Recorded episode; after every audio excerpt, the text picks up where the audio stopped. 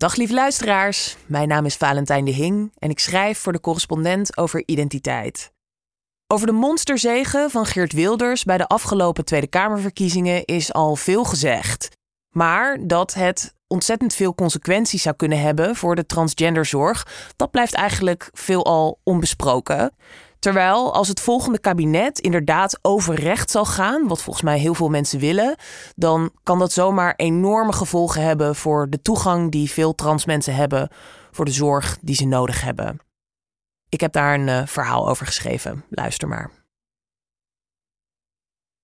Ergens onderop de enorme stapel van politieke uitdagingen waar de volgende coalitie mee aan de slag moet, ligt het genderzorgdossier.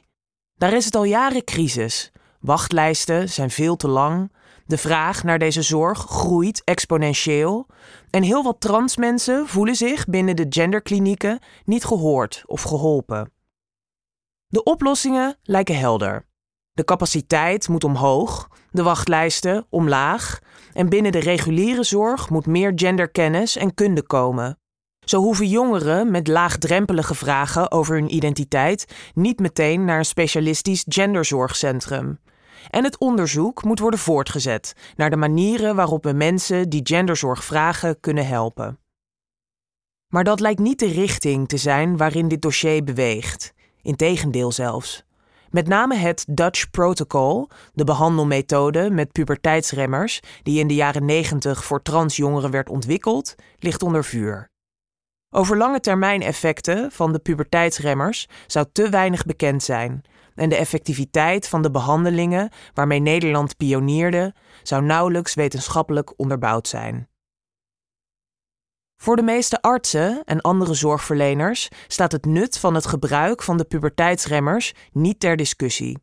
Toch klinkt de kritiek op de Dutch Protocol in Politiek Den Haag steeds luider.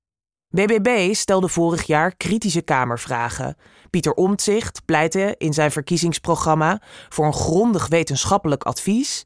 En Forum voor Democratie diende een motie in om de somatische transzorg voor jongeren te verbieden. De motie haalde het niet, maar 13 van de toenmalige PVV-leden stemden voor.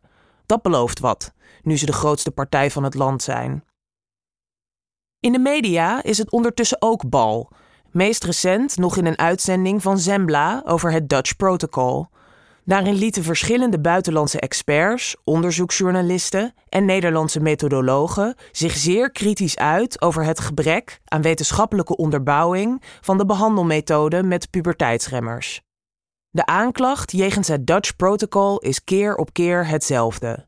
De feitelijke onderbouwing is te zwak om de soms onomkeerbare behandeling van jongeren met puberteitsremmers en hormonen te rechtvaardigen. En dus moet het hele circus sluiten. Een overhaaste, ondoordachte conclusie die mogelijk desastreuze gevolgen zal hebben. Inderdaad, op sommige vlakken laat de wetenschappelijke onderbouwing voor het Dutch Protocol te wensen over. Maar het is cruciaal je daarbij af te vragen hoe dat komt en wat we vervolgens met die kennis doen. Onderzoek naar de effecten van het gebruik van puberteitsremmers op het mentale welzijn van transgender jongeren kenmerkt zich doorgaans door kleine onderzoeksgroepen, blijkt lang niet altijd repliceerbaar en heeft vanwege ethische bezwaren in de regel geen controlegroep. Begrijpelijk dat deskundigen daarom zeggen dat het Nederlandse behandelprotocol niet aan de hoogste wetenschappelijke standaarden voor medisch onderzoek voldoet. Dat is overigens ook geen taboe. Onderzoekers en zorgverleners binnen de genderzorg wijzen zelf ook geregeld op de tekortkomingen van het onderzoek binnen hun vakgebied. Bovendien vormt de transzorg allesbehalve een uitzondering als je het vergelijkt met andere medische specialismen. Uit onderzoek blijkt dat allerlei andere medische interventies een lage evidence base hebben. Volgens sommige schattingen voldoet slechts 1 op de 10 medische behandelingen aan de hoogste bewijsstandaard. Allerminst iets om naar te streven natuurlijk. Maar bijzonder is het gebrek aan robuust bewijs binnen de transzorg in elk geval niet. Wel heeft zich de afgelopen jaren een relatief nieuwe populatie patiënten gemeld. Wie zich verdiept in de redenen waarom landen die het Nederlandse behandelprotocol invoerden, Zweden, Finland, Groot-Brittannië, de behandelingen met puberteitsremmers later weer aan banden legden, ziet dat dit gebeurde omdat de patiënten bij deze klinieken in meerdere opzichten niet leken op de patiënten voor wie het Dutch Protocol ooit bedacht was en effectief bleek. Binnen de Nederlandse kliniek werden enkel jongeren behandeld die al op jonge leeftijd genderdysforie ervaarden, verder psychologisch stabiel waren en ouders hadden die hun transitie steunden. In de buitenlandse klinieken, waar ze de Dutch Protocol invoerden, kwam vooral een nieuwe populatie binnen. Jongeren die pas in de puberteit genderdysforie kregen, vaak met aanpalende psychische problematiek kampten en zeer uiteenlopende thuissituaties hadden. Voor deze groep bleken de behandelingen met puberteitsremmers, hormonen en operaties minder effectief. Dat was een van de belangrijkste redenen voor Finland, Zweden en Groot-Brittannië om de genderbehandelingen voor jongeren aan banden te leggen. Het feit dat Finse, Zweedse en Britse klinieken de resultaten van de Amsterdamse genderkliniek niet konden repliceren, was dus wellicht niet omdat het Nederlandse behandelprotocol niet deugde, maar omdat ze een ander type patiënt te behandelen kregen. Wie de nieuwe Zweedse richtlijnen voor genderbevestigende zorg voor jongeren leest, ziet dan ook dat de behandelingen met puberteitsremmers niet meer zijn toegestaan, behalve voor patiënten van het klassieke stempel. Overwegend stabiele jongeren bij wie de genderdysforie begint voor de puberteit.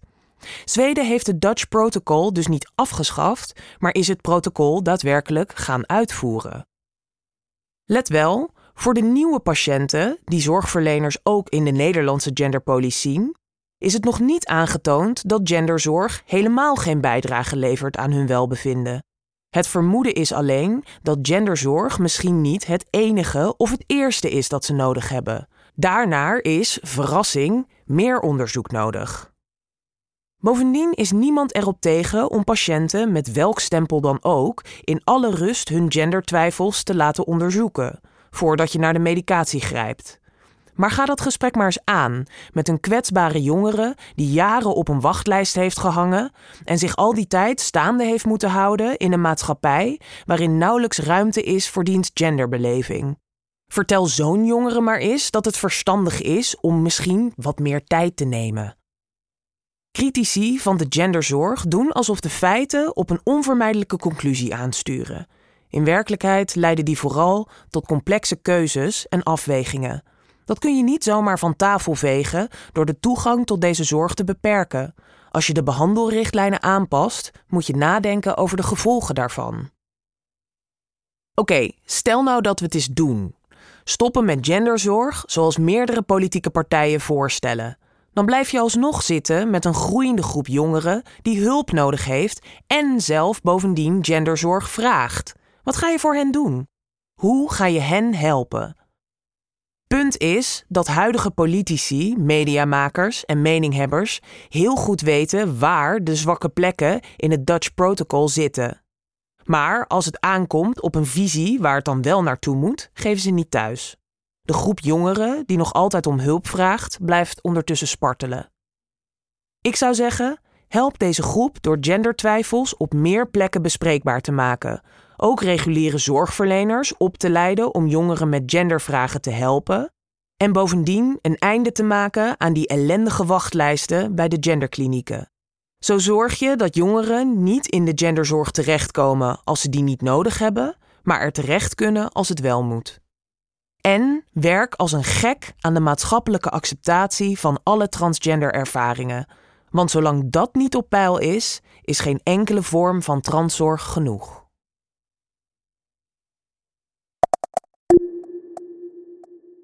Dit verhaal heb je gratis kunnen luisteren, net als honderden andere audioverhalen van het afgelopen jaar. Maar het maken van dit soort verhalen is niet gratis. Ze worden mogelijk gemaakt door onze betalende leden. Ga daarom naar decorrespondent.nl en word lid. Want onafhankelijke journalistiek is afhankelijk van jou.